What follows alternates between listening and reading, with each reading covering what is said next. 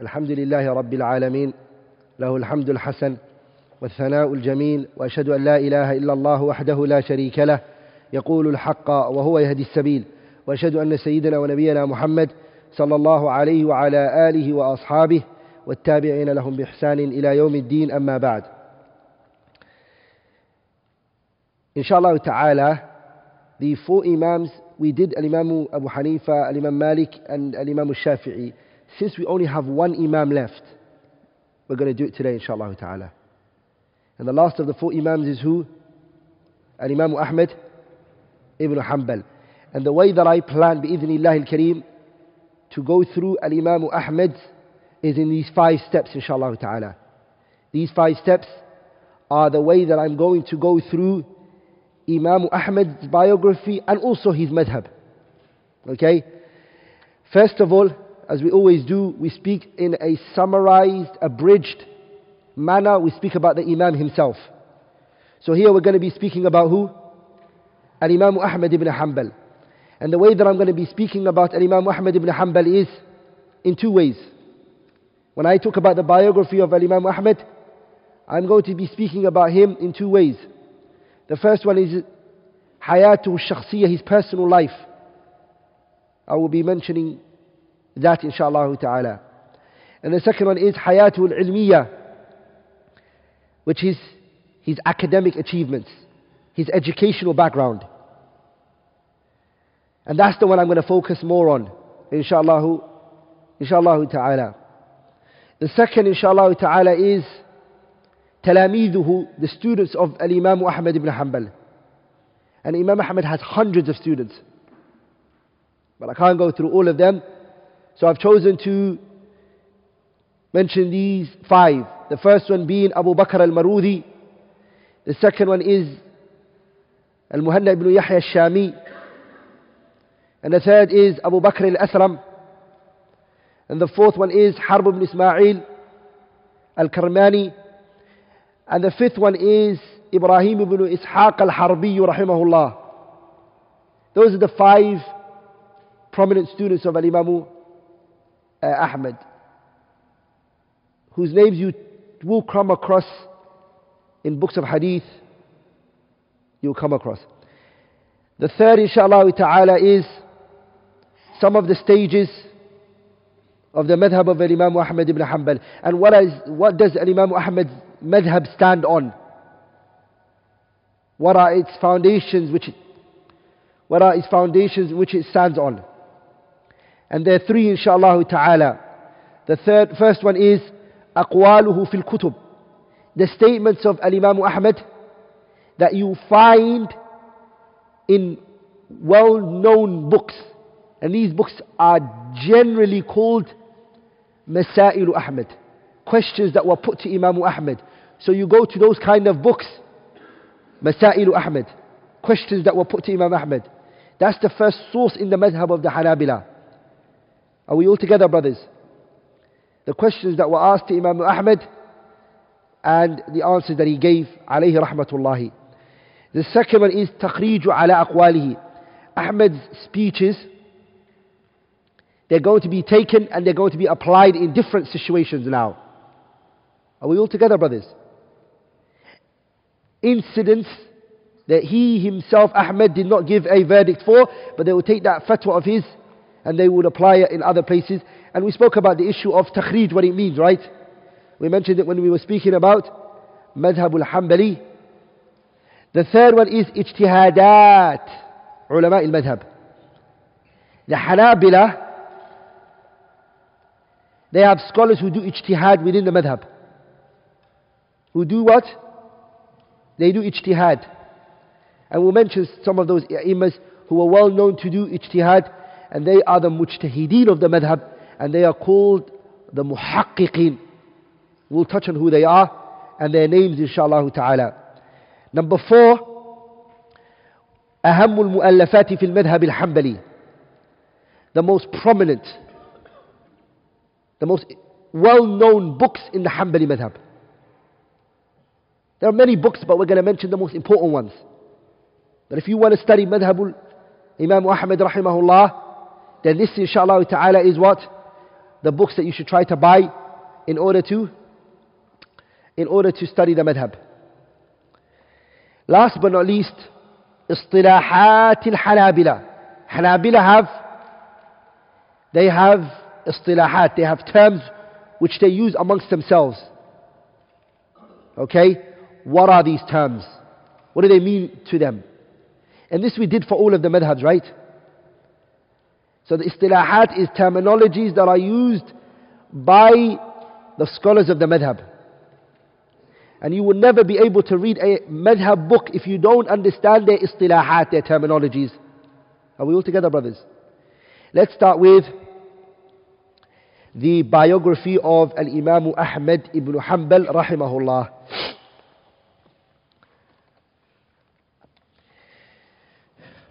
First of all, Al-Imam Ahmad rahimahullah, he is آخر المذاهب al-arba'a. He is the four of the four famous, well-known imams of the madhab, right? He's the last of the four, right? The first one is Imam Abu Hanifa, and the second one is Al-Imam Malik, and the third one is, uh, is Al-Imam Shafi'i, and the fourth one is Al-Imam Ahmad ibn Hanbal. Imam Ahmad ibn Hanbal is the last of the four. He's the last of the four. Al-Imam Ahmad, his name is Ahmad ibn Muhammad ibn Hanbal. His name is Ahmad. His father's name is Muhammad. Ahmad ibn Muhammad ibn Hanbal. So he's called Ahmad. His father is called what? Muhammad. And his granddad is called what? Hanbal. And his great granddad is called Shayban. So his name is Ahmed ibn Muhammad ibn Shayban. So he's Shaybaniyun, he's known as. His kunya is Abu Abdullah because he had a son called Abdullah. But Abdullah wasn't the oldest of his sons. He wasn't the oldest. I think Salah was older than him. Like Abdullah is from his sons. And the most knowledgeable from his children. Abdullah. And Al Imam Ahmed, he never got married until he reached 40. تأخر في الزواج. He felt there was a need to do that. رحمه الله تعالى. Because he wanted to free his mind and his heart for knowledge. And it was mentioned that when his wife passed away, Ahmed married the next day. She died, the next day he got married. It's mentioned in his biography. So, that is Al-Imam Ahmad rahimahullah ta'ala. He was born when the year was 164 Hijriya. He was born in the month of Rabi' al-Awwal. When the year was 164 Hijriya. And some said, no, it wasn't Rabi' al-Awwal, it's actually Rabi' al-Akhir. It is, Rabi' al-Akhir is the one he was born. أما ربيع الآخر إمام أحمد كان إماما في الحديث إمام أحمد is an imam in hadith number one write that down he's an imam في الحديث he is also imam في السنة and we, we already mentioned the difference between the two he's an imam في الحديث meaning صناعة الحديثية the concept of hadith authenticating weakening narrations the science of hadith, he was an imam in that science. And he was also imam fi sunnah. Imam fi sunnah means he was an imam in the aqid of Ahl Sunnah wal Jama'ah. ولذلك he is called Imam Ahl Sunnah wal Jama'ah. Ahmad was called. What was he called? Imam Ahl Sunnah wal Jama'ah. And he was also Imam fil fiqh. Are you with me, brothers? As for Imam Ahmad being Imam fil Hadith, it's a mahallu ijma'. It's a consensus that he's an Imam in Hadith. As for him being an Imam fil Sunnah, it's also mahallu ijma' according to Ahl Sunnah that he's an Imam in Sunnah. There's no khilaf amongst Ahl Sunnah regarding Imam Ahmad's Imamah in Sunnah. Like there are people who questioned and Imam Ahmed rahimahullah, he's imamah in fiqh. And they are مَن لا يُلتفت إليهم. They are people we don't give a look to them. In that statement regarding Ahmed. And we will respond to that inshaAllah ta'ala that he was an imamun fil fiqh. Ahmed was an imamun fil fiqh. The reason why his teachers, not his students only, but his teachers, they affirm that for him. Are we all together, brothers? His teachers, who were agreed by the scholars to be fuqaha, they said Ahmed is a faqih. So what does that make Ahmed? A faqih, an imam fil fiqh. So we say that he is an imam fil fiqh. And he has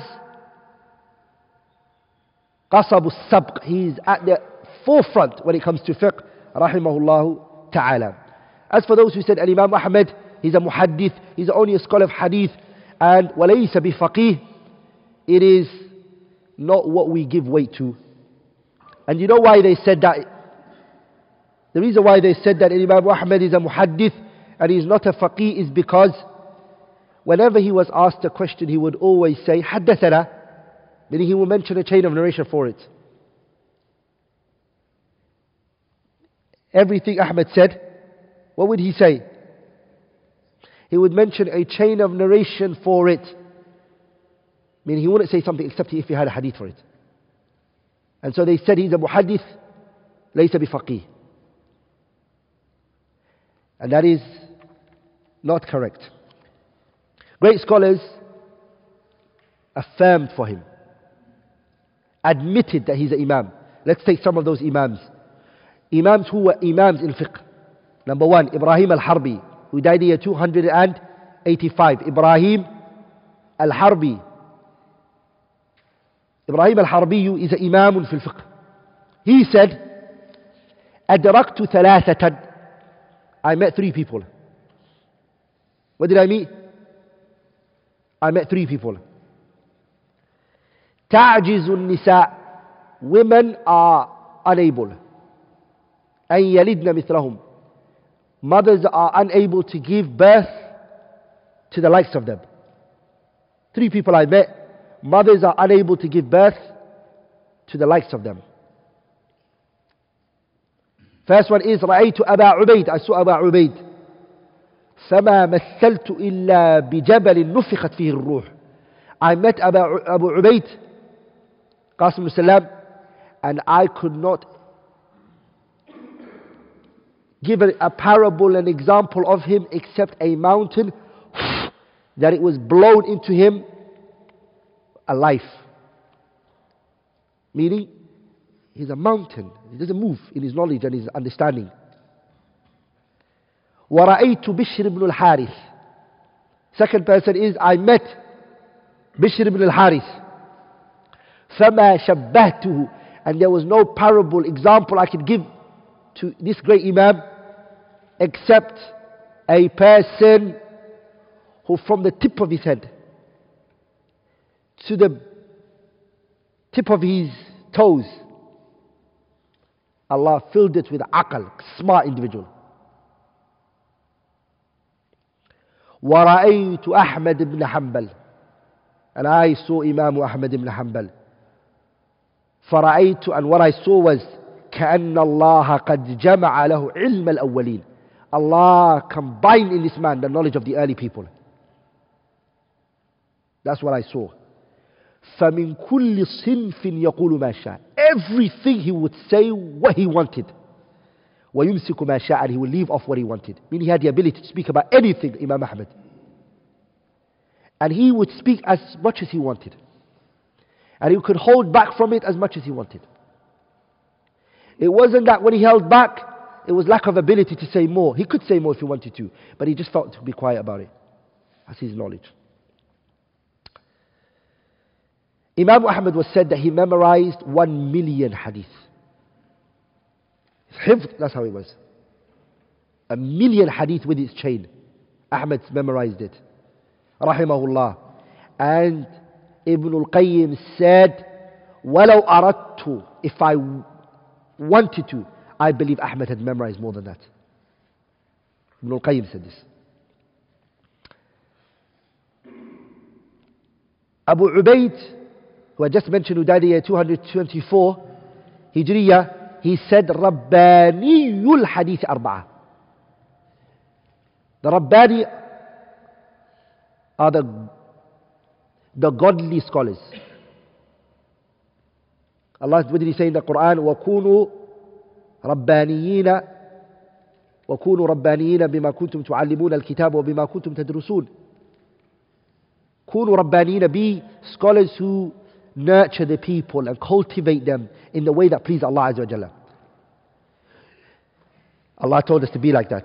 Ahmed, sorry, uh, Abu Ubaid, he said that the Rabbani of Hadith, those who cultivate the people accordingly are four.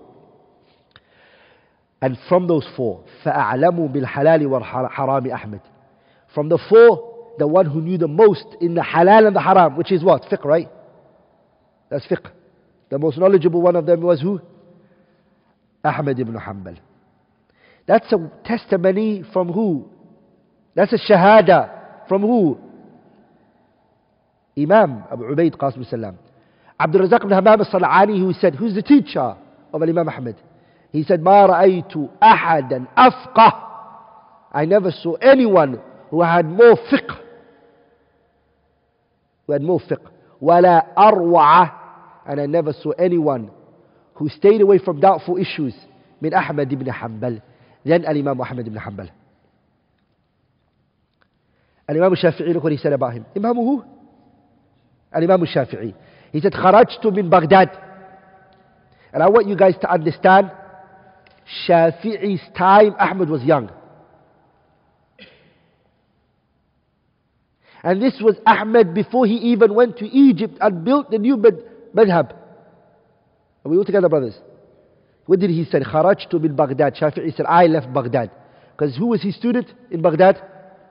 We mentioned it yesterday. In Baghdad, Al-Karabisi, Abu Thawr, Ahmed ibn Hanbal, Ishaq ibn Rahuya, all of these were the students of Imam Shafi'i where? Iraq Baghdad he said خرجت من Baghdad so all of his students Al-Hassan bin Muhammad Za'farani as well all of them I left them in Egypt uh, sorry in Baghdad لكن فما خلفت فيها رجلا I never left a man behind أفضل more virtuous ولا أعلم more knowledgeable ولا أفقه and has more fiqh ولا أتقى and has more taqwa من أحمد بن حنبل than الإمام أحمد بن حنبل how many things did he say he said أفضل more virtuous أعلم more knowledgeable أفقه has more fiqh ولا أتقى and has more taqwa then who أحمد بن حنبل Ishaq ibn Rahuya, who died in 238, he said, Ahmadu, Imam Ahmad, Hujjatun, he's a proof. بين الله وبين خلقه, between Allah and His creation. Ahmad's a proof from Allah against the people. Ah, he is. And we'll see why they say these statements. We'll see why they said these statements. Abu Thawr. Abu Thawr was who?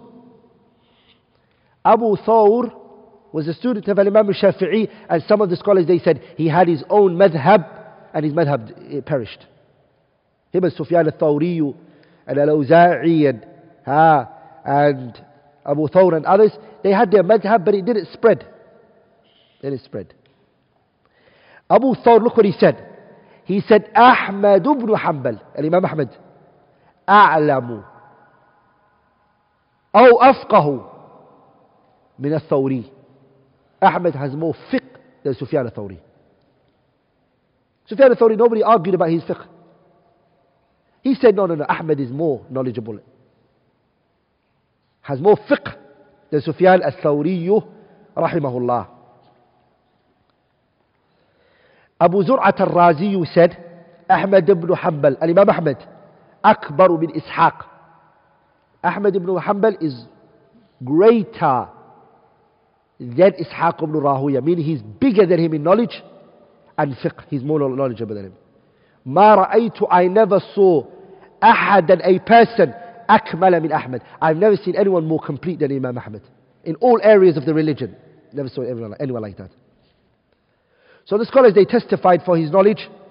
رحمه الله رحمة واسعة ولذلك الإمام الذهبي يسأل السير على من نبلاء كان أحمد عظيم الشأن كان أحمد عظيم الشأن الإمام أحمد affairs was great رأسا في الحديث he was a leader in hadith وفي الفقه he was a leader in fiqh وفي التأله عن العبادة أحمد عبادة was good was great أثنى عليه خلق many people praised الإمام أحمد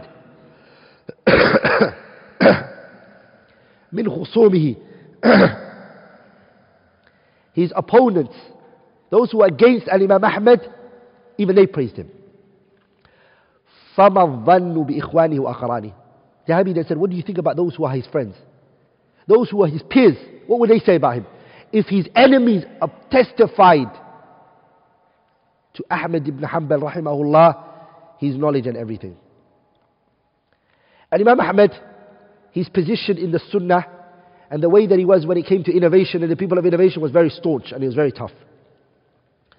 ولذلك he used to say, قولوا لأهل البدع Say to the people of innovation, بيننا وبينكم الجنائز أما بيننا وبينكم يوم الجنائز, يوم الجنائز innovators between you and us is the day of the burial the funeral because when the scholar of the sunnah dies the earth the people, even the creatures and everything miss him. Because the scholar is the reason why Allah protects catastrophes and destructions to nations. Because the reason why Allah sends down uquba, punishments, is because of sins that the people do. And the scholar is there to tell the people to stay away from those sins and bring it to the people's attentions. Are we all together? So the scholar is what? He's the one who saves the people from destruction coming. And when they listen to their advice, the scholars' advice, and they take the, the nasaih and the tawjihat of the scholars, the land, the people, the animals, they get saved. ولذلك ponder. Why did the Prophet say صلى الله عليه وسلم وحتى الحيتان في جوف الماء even the creatures in the ocean ask Allah's forgiveness for the scholar. Why? Because they can be in the ocean and they can remain in the ocean and they can live that life of blossom and bliss because of Allah not sending devastation and destruction. And one of the ways Allah does is by a scholar being in a land. When the scholars are in a land and they are there to help the people and advise the people, then that land and those people are saved. So Ahmad used to say the day of the burial will be known who was beneficial for the people and who will be of khair for the people. As Allah تبارك وتعالى He said أنزل من السماء ماء فسالت أودية بقدرها فاحتمل السيل زبدا رابيا The rain comes down the earth when it comes to taking the rain is different types right some parts of the land, they don't take the water. Some parts of the land, they take the water. Some land doesn't take in the water, but it holds the water, so somebody else can use the water, but it doesn't benefit from the water. And then Allah said after that, وَأَمَّا مَا يَنْفَعُ النَّاسَ فَيَمْكُثُ فِي الْأَرْضِ The thing that's going to benefit the people, and that's going to bring the people benefit, will remain on this earth even when the person dies. When the scholar dies and he goes, and he passes away because he was beneficial for the ummah, when he dies, his khair and his good will remain forever. And whatever benefits the people will remain. And whatever, brothers, that doesn't benefit the people will go. So Ahmad ibn Hanbal, like every other scholar, he went through his trials and tribulations. Because from the sunnah of Allah Azza wa Jalla, and the way Allah is subhanahu wa ta'ala is, in order to raise you, in order to make you become something, Allah has to put you through a test. You have to, to go through a competition. And وَلِلَّهِ الْمَثَلُ الْأَعْلَى Allah is a great example. Like even in this world, in order to take a, a prize, you have to go through a competition. And in order to take the prize of imamah, imamah, to become an imam, you will have to go through the test of time. And Ahmad was tested. And at his time, he was tested because of the concept of the Quran being created. The Quran is makhluk. The Quran is created. And Ahmed took a very strong position. And he refused to give in. And he said that the Quran, Wallah, is not created. It's the speech of Allah Azza wa Jalla. And at that time, the scholars were being tested. You see, they were not allowed to be silent.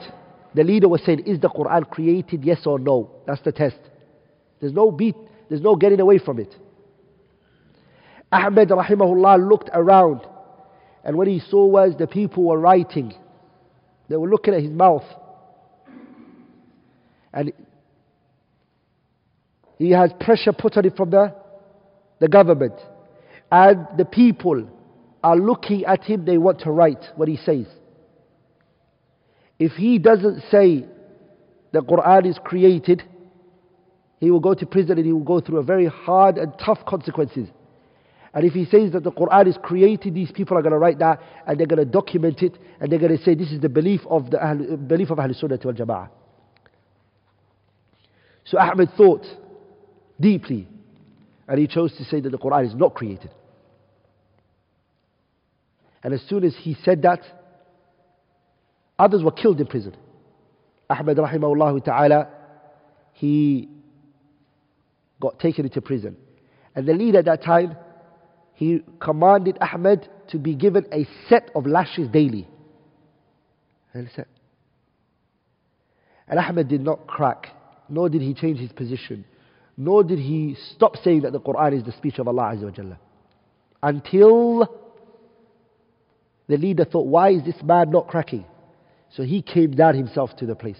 And he beat Ahmed to his own And Ahmed rahimahullah will not change from his position that the Quran is not created.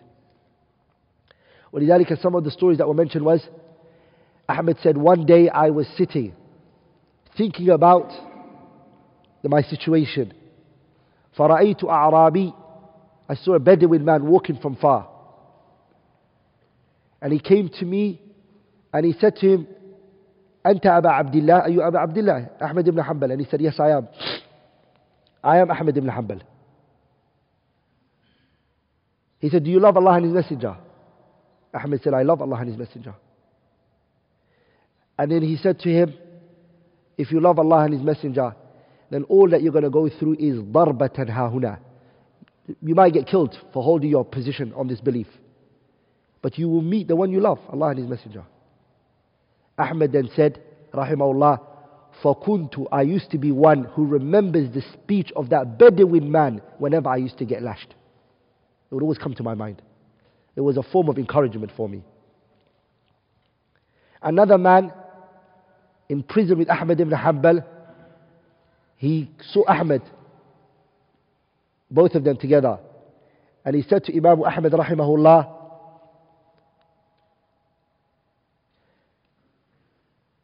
handle and take in the pain of the beating. Take it, accept it. Endure the pain for the position that you've put yourself because you're holding on to the deen of Allah Azza wa He said, As for me, I have a number of lashes for committing sins, zina whatnot. The government has set a number of lashes for me. And you know what? I get lashed and I go back and I do again, I get lashed. I'm enduring it for the joy I get. How can you not endure it, Ahmed? Huh? for the statement of the Quran not being created? Are you with me, brothers? So Ahmed rahimahullah, these statements, they encouraged him. And the benefit that we take from this, brothers, is if a person's practicing the deen and they are trying their hardest, statements of encouragement can sometimes go far. It can help a person at the time when they are lowest and they may even leave the religion. A statement that you said, a word of encouragement that you said, you know what? Remarkable. It's a remarkable thing you're doing. Keep your head high up. Can help them at a time they would have broken or given up. And he helped Al Imam Ahmad, with his knowledge and his understanding. He didn't say, I remembered ayat and hadith. What is it that he said he remembered? I remembered the statement of a, a Bedouin man. His statement helped me.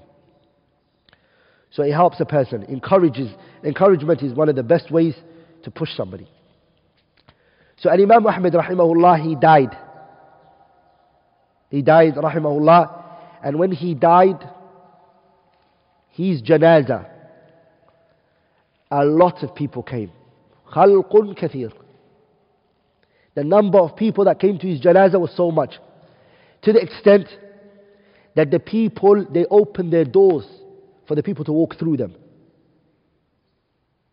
And they also opened their doors and their houses for people to do wudu.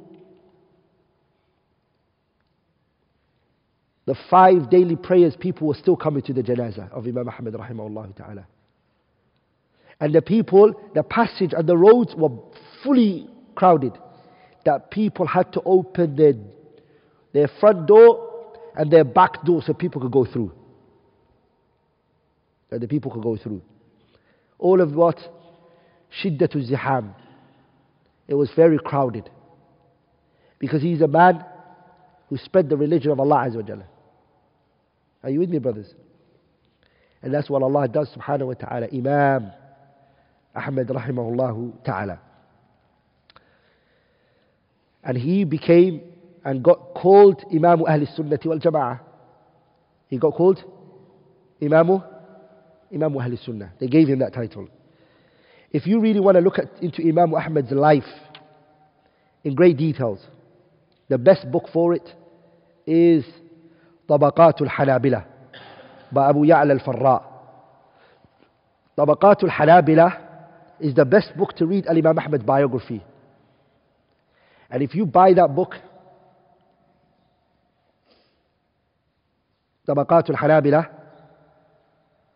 by Abu Ya'la, and the best tahqiq is the tahqiq of Abdul Rahman al-Uthaymeen. Abdul Rahman al-Uthaymeen. This is not the son of Muhammad Salih al-Uthaymeen.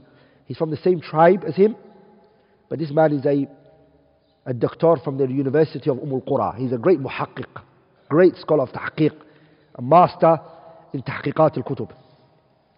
The best tahqiq is his one. If you buy that book, the first is, is, is called Tabaqat al-Hanabila, meaning it talks about all of the scholars of the Hanbali madhab. Who does he start with? Imam Ahmad. He starts with him. Read it. He mentions quotes that Imam Ahmad said. He, a lot of things that you're going to find there, inshallah ta'ala. Now we're going to go into the students of Imam Muhammad. And Imam Ahmad's students, there are many, but these are the most well known ones.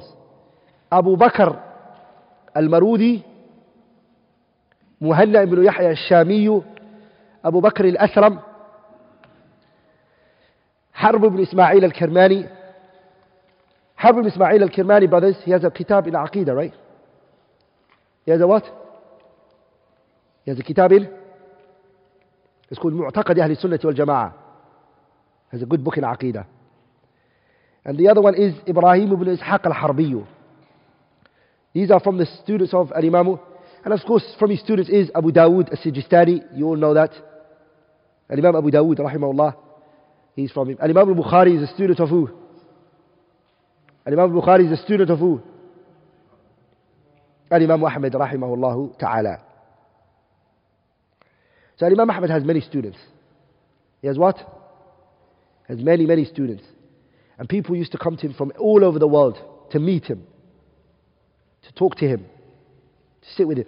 From one of his students is Baqiyat ibn Makhlad from the students of Imam Ahmad is who? Baqiyat ibn Makhlad. And we mentioned the story of Baqiyat ibn Makhlad in the Tariq al-Tadween al-Sunnah, right?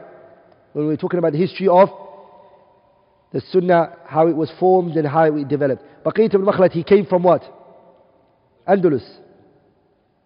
And he said that I didn't take a riding beast. I walked to, I, I walked to Iraq. Okay? I walked with my legs. Who did he go to? Who did he want to meet? Ahmed. Ahmed at that moment, where, what was situation was Ahmed in when Baqiyat ibn Makhlad? Baqiyah left Andalus. Baqiyah left Andalus. He walked to Iraq. He went to? He went to Iraq. And then the first day he went to Iraq, he sat in a masjid. Just like this, in the morning, Fajr. Who was sitting there? One of the great Imams of that time. He was given a lesson. This Imam was Imam Yahya ibn Ma'in. Yahya ibn Ma'in was given the dars.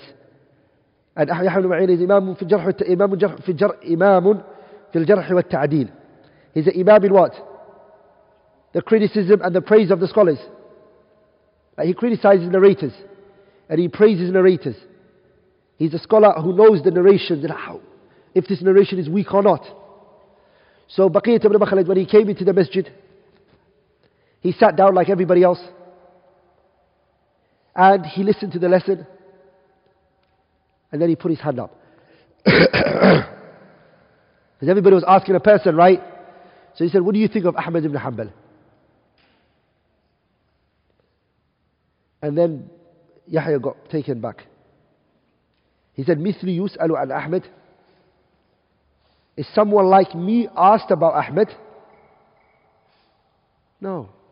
He said, Ask Ahmed about me. Ask who? Ask Ahmed ibn Hanbal about Yahya ibn Ma'in. Ahmed at that moment was in house prison. He wasn't allowed to come out. He wasn't allowed to teach. He was allowed to do anything. Are you with your brothers? What amazed me a lot was Ahmed, even though he was put in prison, the leader came down from his palace. He beat Ahmed. You know what Imam Ahmed said? And Imam Ahmed looked at his chains that he had on him. Abu Ya'la mentions this in his Tabaqatul Hanabila. He looked at his chains and he said, If the leader only took these chains off me, I would never run out of prison in obedience to him. I would never take my chains off. Allah, he said that. Rahimahullah. And even when he came out of prison, Ahmed, even when he came out of prison, Ahmed ibn Hanbal, he used to make dua for the leader. He used to. Even that the statement was what? A statement of disbelief. To say that the Quran is created is a statement of disbelief. مع ذلك أحمد رحمه الله he used to say these deviant Mu'tazila are the ones who confuse the leader. They're the ones who pushed his belief under him and made him think that this was what Allah and His Messenger wanted. He said, if they, he took these chains off me, I would not run away from prison. I would obey him. I'm not allowed to. So what did he understand, Ahmed rahimahullah? Ahmed understood that the religion is not compromised. Like in the overall and general obedience of the leader has to be in place. Or else the land is going to be corruption and fawda. Does that make sense? لكن لا طاعة لمخلوق في معصية الخالق. Just the same with your mother. You obey your mother in all of the things that she tells you. But if she tells you to do something that is disobeying Allah, of Allah, do you listen to her? In that particular situation, no, you don't. So Al Imam Ahmad rahimahullah, Allah raised him subhanahu wa ta'ala. Allah raised his station. Allah raised his and the leader that came after brought Ahmed out of prison. He brought him out of prison. And he placed Ahmed in his house. And he brought him back all of his lessons. And all of his tadris and his ta'aleem and everything. Because what was realized was he was a man of the deen, not a man of the dunya. He had no other alternative motive. He really was, this was Allah's deed he was trying to serve. And the leaders they saw that they were wrong and Ahmed was right. So those are the students of Al-Imam Ahmed rahimahullah ta'ala. Now we're going to go into the Hanbali madhab. What does it stand on? Okay. The first one is the madhab stands on questions that were put to Imam Ahmed.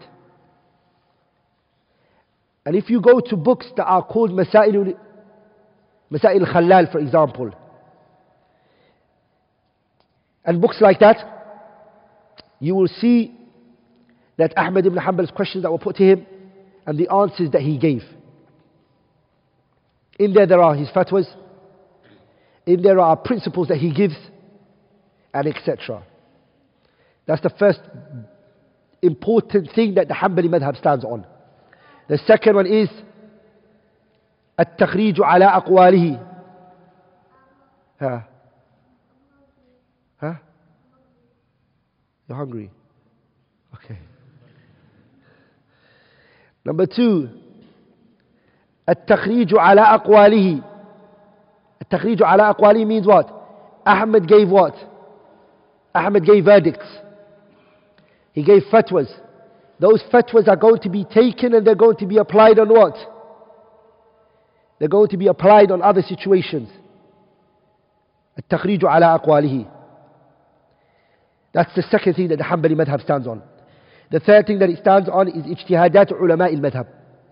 The scholars of the madhab, they do ijtihad, the independent reasoning. And we'll speak about that in more details inshallah soon. But before we mention that, we have to break the Hanbali madhab into three levels. You have to learn this, brothers. The Hanbali madhab is how many tabaqah? Write this down. The Hanbali madhab is what? Three levels. How many levels? Three levels. Three tabaqat. The first one is al-mutaqaddimun, wal-mutawassitun, والمتوسطون والمتأخرون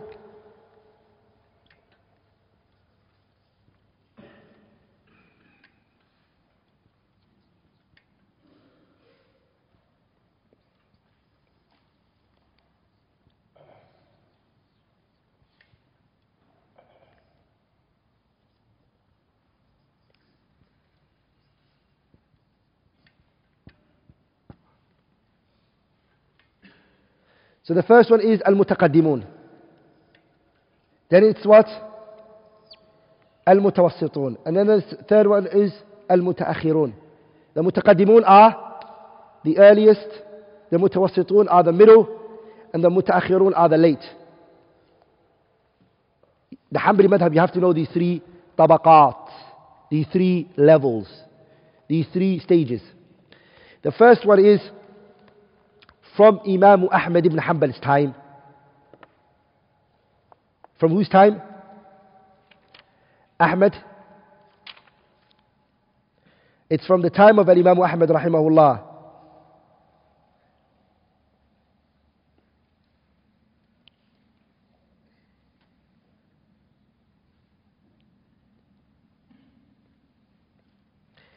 Okay? In there, there are prominent scholars that we need to mention their names in this level is Al Khalal. Write down Al Khalal, who died in year 310. So in here, you have to know names that are in here. Ahmed Rahimahullah is in there, of course, that's the Imam of the Madhab. In there is Khalal. He's, in, he's in the early stages, the Mutaqaddimun, Khalal. You have to know him. He died in year 311. In the first is Al Khiraqi, and I'm going to mention that, who died year 334. الخراقي الخراقي who died year 334 he has a kitab called Mukhtasar it's a summarized book Mukhtasar al-Khiraqi is called Mukhtasar al-Khiraqi is the kitab Ibn explained in the kitab al-Mughni the kitab al-Mughni is a sharah of Mukhtasar مختصر الخرقي also in there is Al-Hasan ibn Muhammad who died here 403 in here المتقدمون is who Al-Hasan ibn Hamid he has a kitab called uh, تهذيب الأجوبة he has a kitab called تهذيب الأجوبة he died year 403 this is the متقدمون if you hear these scholars' names, what are we talking about? We're talking about the mutaqaddimun.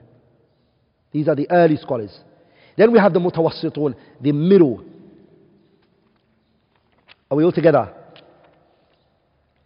Remember, it's differed upon how to organize it and what not, and who's who. But I just want, I don't want to confuse you. And if you look at Ibn Badran, he mentions something I love the call of Sheikh Bakr Abu Zaid mentions in his kitab uh, Al-Madkhal Al-Mufassal.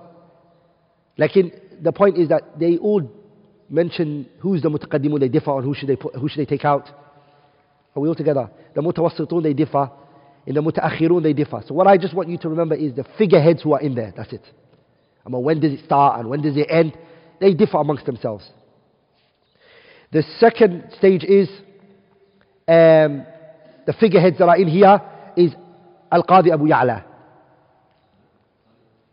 Al-Qadi Abu Ya'la. This is the scholar that I, I mentioned to you. He wrote the Kitab Tabaqat al-Hanabila. Al-Qadi Abu Al-Qadi Abu Ya'la. He's in that. Al-Qadi Abu Ya'la rahimahullah ta'ala. Also in there is Abu al-Khattab Abu al-Khattab Al-Kalwadhani rahimahullah. Abu al-Khattab Al-Kalwadhani rahimahullah.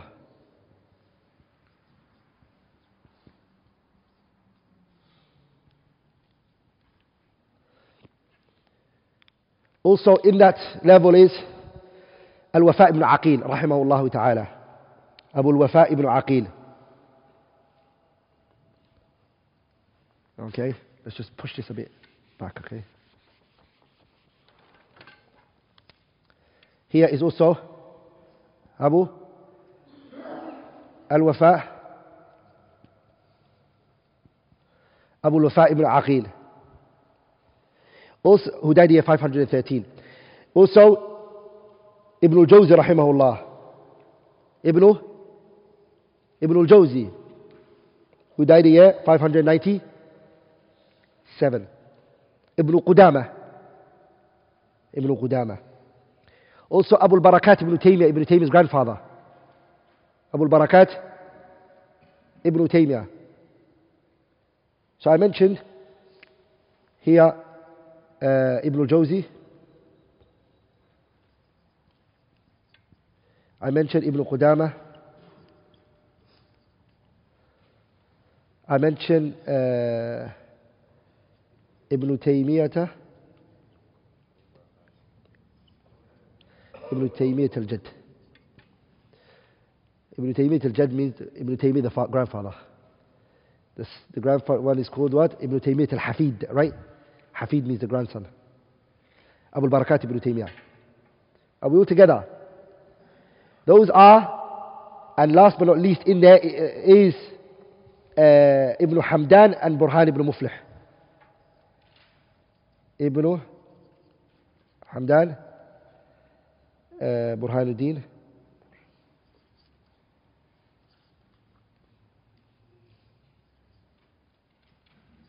Ibn Muflih. This is the middle stage now. All these figureheads, you just remember their names, and these people are in the mutawassitun. Then you have the last, the last one, which is al mutaakhirun. Again, brothers, just to put this out for you all, this is not verbatim. There are differences. Some may put this one into here, and some may take it from here, and some may put it here, and some may. It's different upon who's from the mutawassitun and mutaakhirun, and the, but it's just a sketch. It's an idea. Here, the mutaakhirun. And I really want you guys to focus highly on the mutaakhirun because the Hanabila of today, they generally do not leave this stage. The Hanabila of today that you're seeing rarely take a step above this and talk about this or study this. They're really in this scope. This is where they are. This is where they do their i'tikaf. This is where they spend their life studying fiqh. ولذلك the fiqh of the Hanabila today, 80% or 90% of it is from here. And it's three people. Let's make it even more, four to be precise. It's four people. The first one is Al-Mardawi, Sahib al-Insaf. The second one is uh, Ibn Najjar.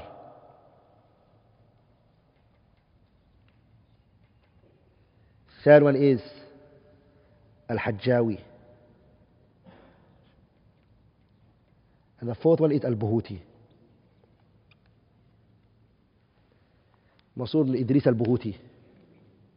The first one is Al-Mardawi rahimahullah, Al-Mardawi. who died in 885, who authored the Kitab al-Insaf. The second is Ibn Najjar. Are we all together, brothers? Then it's Al-Hajjawi. Ibn Najjar died 972. And then Al-Hajjawi is 968. And the last but not least is Mansur al-Buhuti. Mansur al-Buhuti, they call him, they call him the, uh, they call him آخر المحققين. They call him the last muhaqqiq of this madhab.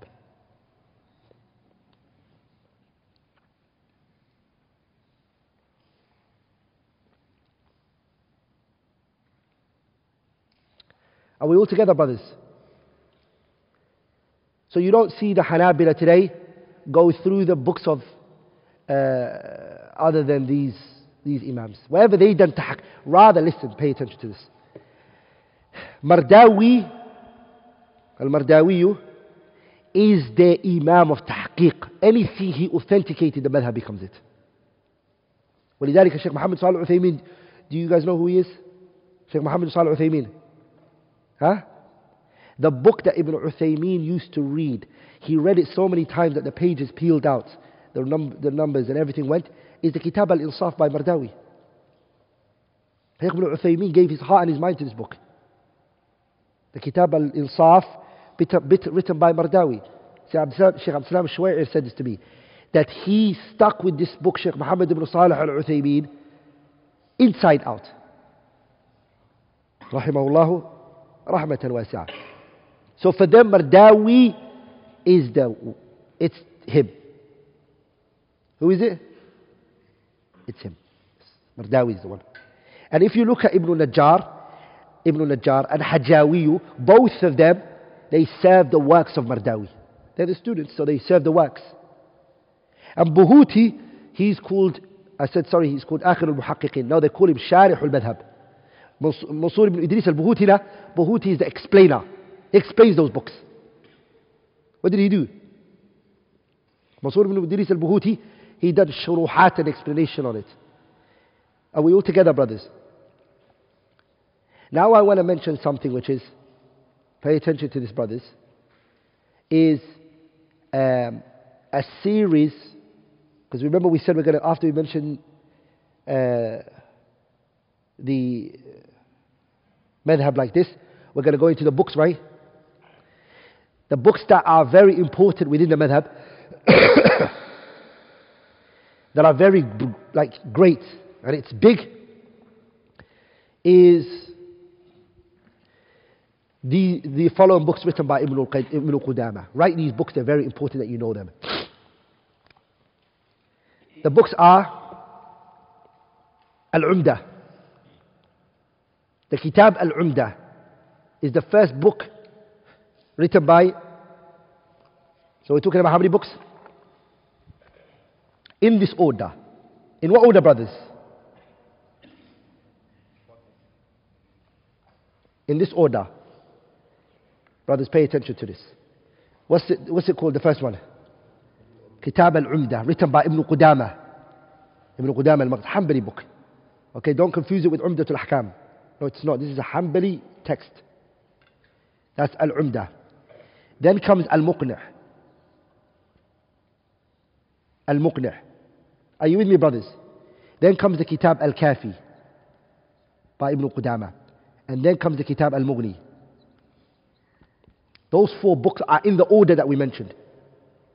The talib, the student, he reads Al-Umda, finishes it, studies it, masters it. Uh, are we all together, brothers? And then he goes for the Kitab Al-Muqni' goes through it, studies it, masters it. Goes for the Kitab Al-Kafi, studies it and masters it.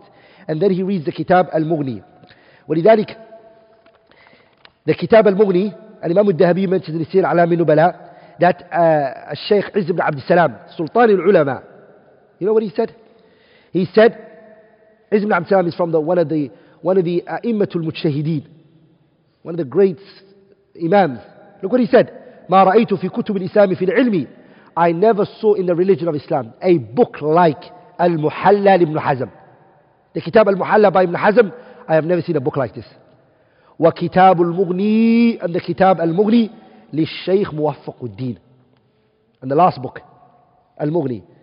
ولذلك if a person does these four books how many what are these four books in in fiqh al-hanbali right and then he does one book which is called um, uh, Rawdatul Nadir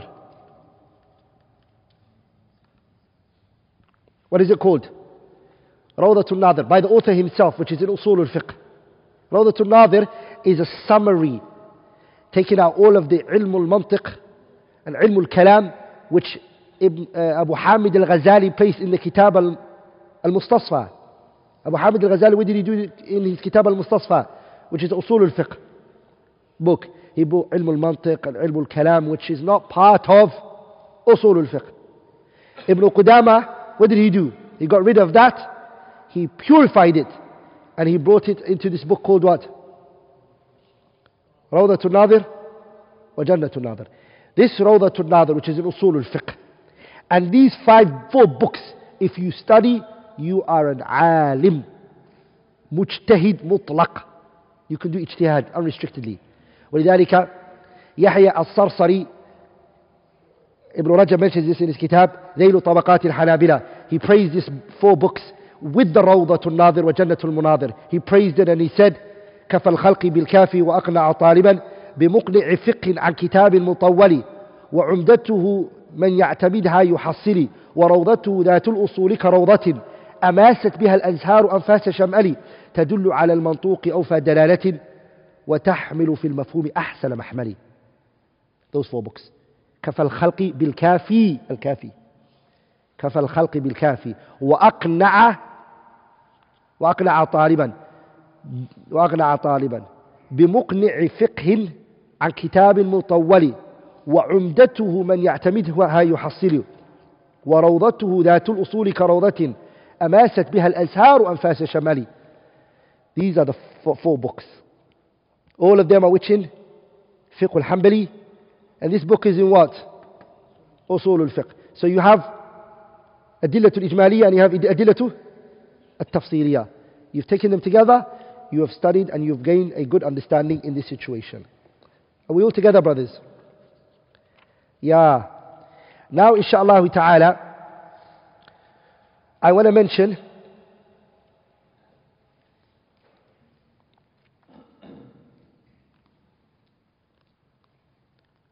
what is it today that the mutaakhirin, I mentioned what is the, the scholars today, the Hanabila today that you see in Saudi Arabia, in other countries, when you go to the, the courtrooms in Saudi Arabia and others like that, because that, that's a Hanbali madhab book, it's a madhab, Hanbali madhab, right?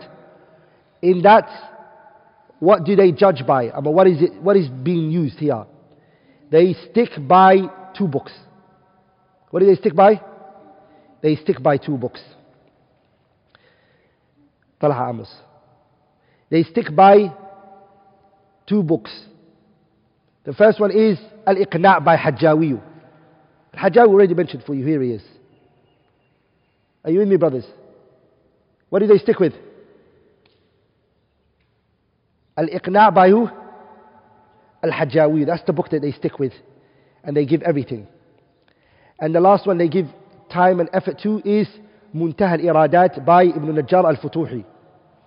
Ibn Najjar, yeah? Ibn Najjar, what did he? Muntaha al-Iradat. Al-Iqna' by Hajjawi and Muntaha al-Iradat. Those are the two books today, Madarul Fatwati wal Qada. Their fatwa, the fatwa in the Kaaba, the Haram when you walk in, and the scholars are giving fatwa, their fatwa revolves around the Iqna' and it revolves around Muntaha al-Iradat. Does that make sense, brothers? Does that make sense? Huh? The first one is Al-Iqna' by Al-Hajjawi and the second kitab is Muntaha al-Iradat by Ibn Najjar Ibn Najjar Ibn Najjar al-Futuhi تكون منتهى الإرادات. منتهى الإرادات. الكتاب is الإقناع. That's by الحجاوي الحجاوي wrote it. منتهى الإرادات. الإرادات. So if you go to the Kaaba today, a lot of the times if you listen and you've studied these books or you've gone over it, you realize that the fatwa of the scholars of the Haram, when you go to the courtrooms, you realize this is the fatwa that they give. They give it based on these two books.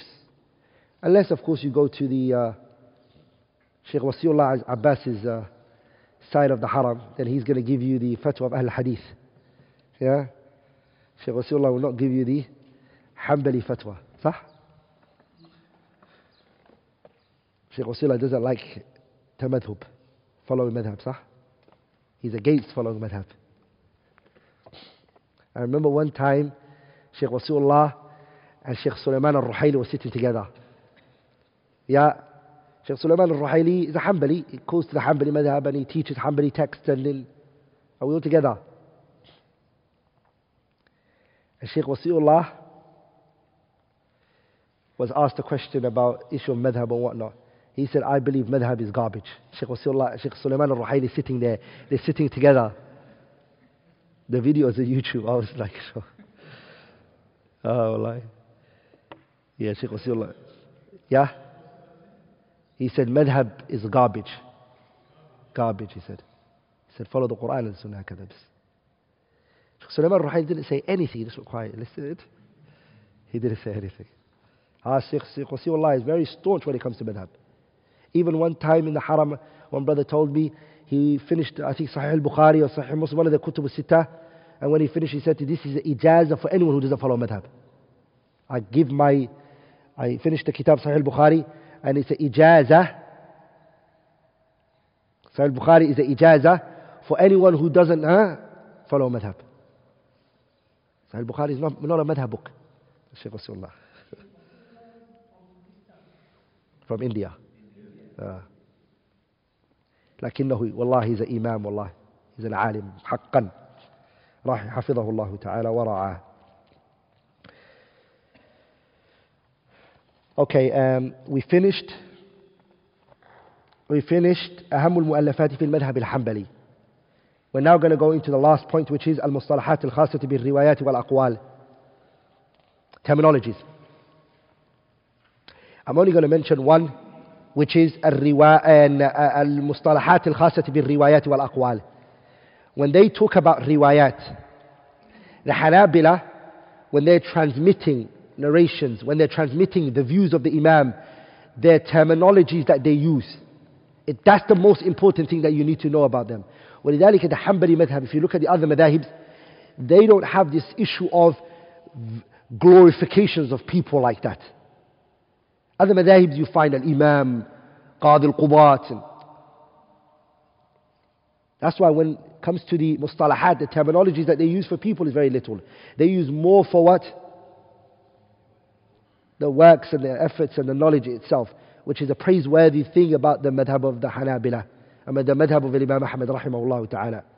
Whereas the Shafi'iyya and the Malikiyya and the Hanaf, they have they say Imam, they refer to one particular person. And they don't mean anyone else. هكذا. Are you with me, brothers? And they say Qadi al-Qudat. Are you with me, brothers? وهكذا. Statements like that. The Hanabila are not very... ولذلك the Hanabila were not even as, as a uh, madhab, they were not about taking positions once they gained knowledge. The Hanbali madhab was never about taking positions once they gain knowledge. They were all about once they gain knowledge, they used to go towards the ta'abbud wal-ibadah wa ifadatin nas. Like in the other madahibs you tend to find, like the Shafi'iyah and the Hanafiya, the most, most of those two, once they gained knowledge and they understood the religion, they went for positions. Or oh, they became qadis. So let's face, let's focus on istilahatul Hanabila. The Hanabila, when they use the word ar-riwayah, the Hanabila, what they, when they use the word? Ar-riwayah. They mean the statement that's attributed to Imam Ahmad. If they say ar-riwayah, they mean what? Al-qawl al-mansub, the statement that's attributed to Imam Ahmad Muhammad. What about when the Hanbali books you see in the word at-tanbihat? At-tanbihat. Tambihat. What do they mean by that? What does actually tambih even actually mean? What does tambih in English mean?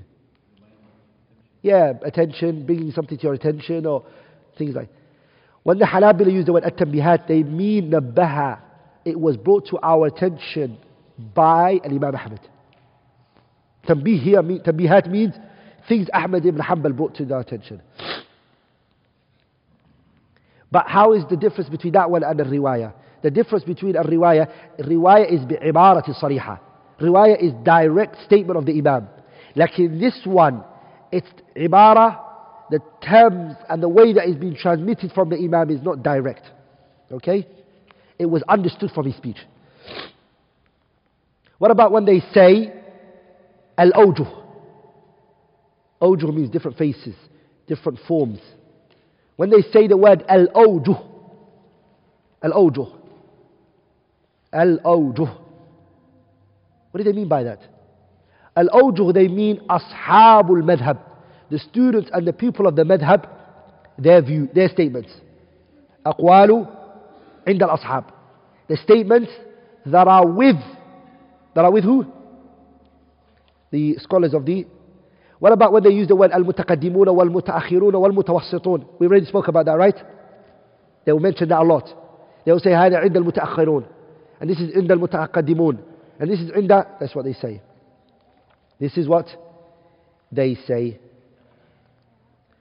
Also, it is important that you learn the difference between the word hatta, in, and low, according to Hanbali madhab. The word hatta, sometimes they say something, something, hatta, even if. Hatta here means that there is a strong difference of opinion in this issue. Whereas, in, it shows that the khilaf is, moderate. Low, it means that the khilaf is very weak. And it's that level. The first Hatta when it's used, it means khilaf is very strong. In the khilaf is, okay, it's moderate. There's, there's a way out. The agreement and the khilaf are equilibrium, huh? And then there's low. Low is what? Weak khilaf. It's a what? It's a weak khilaf.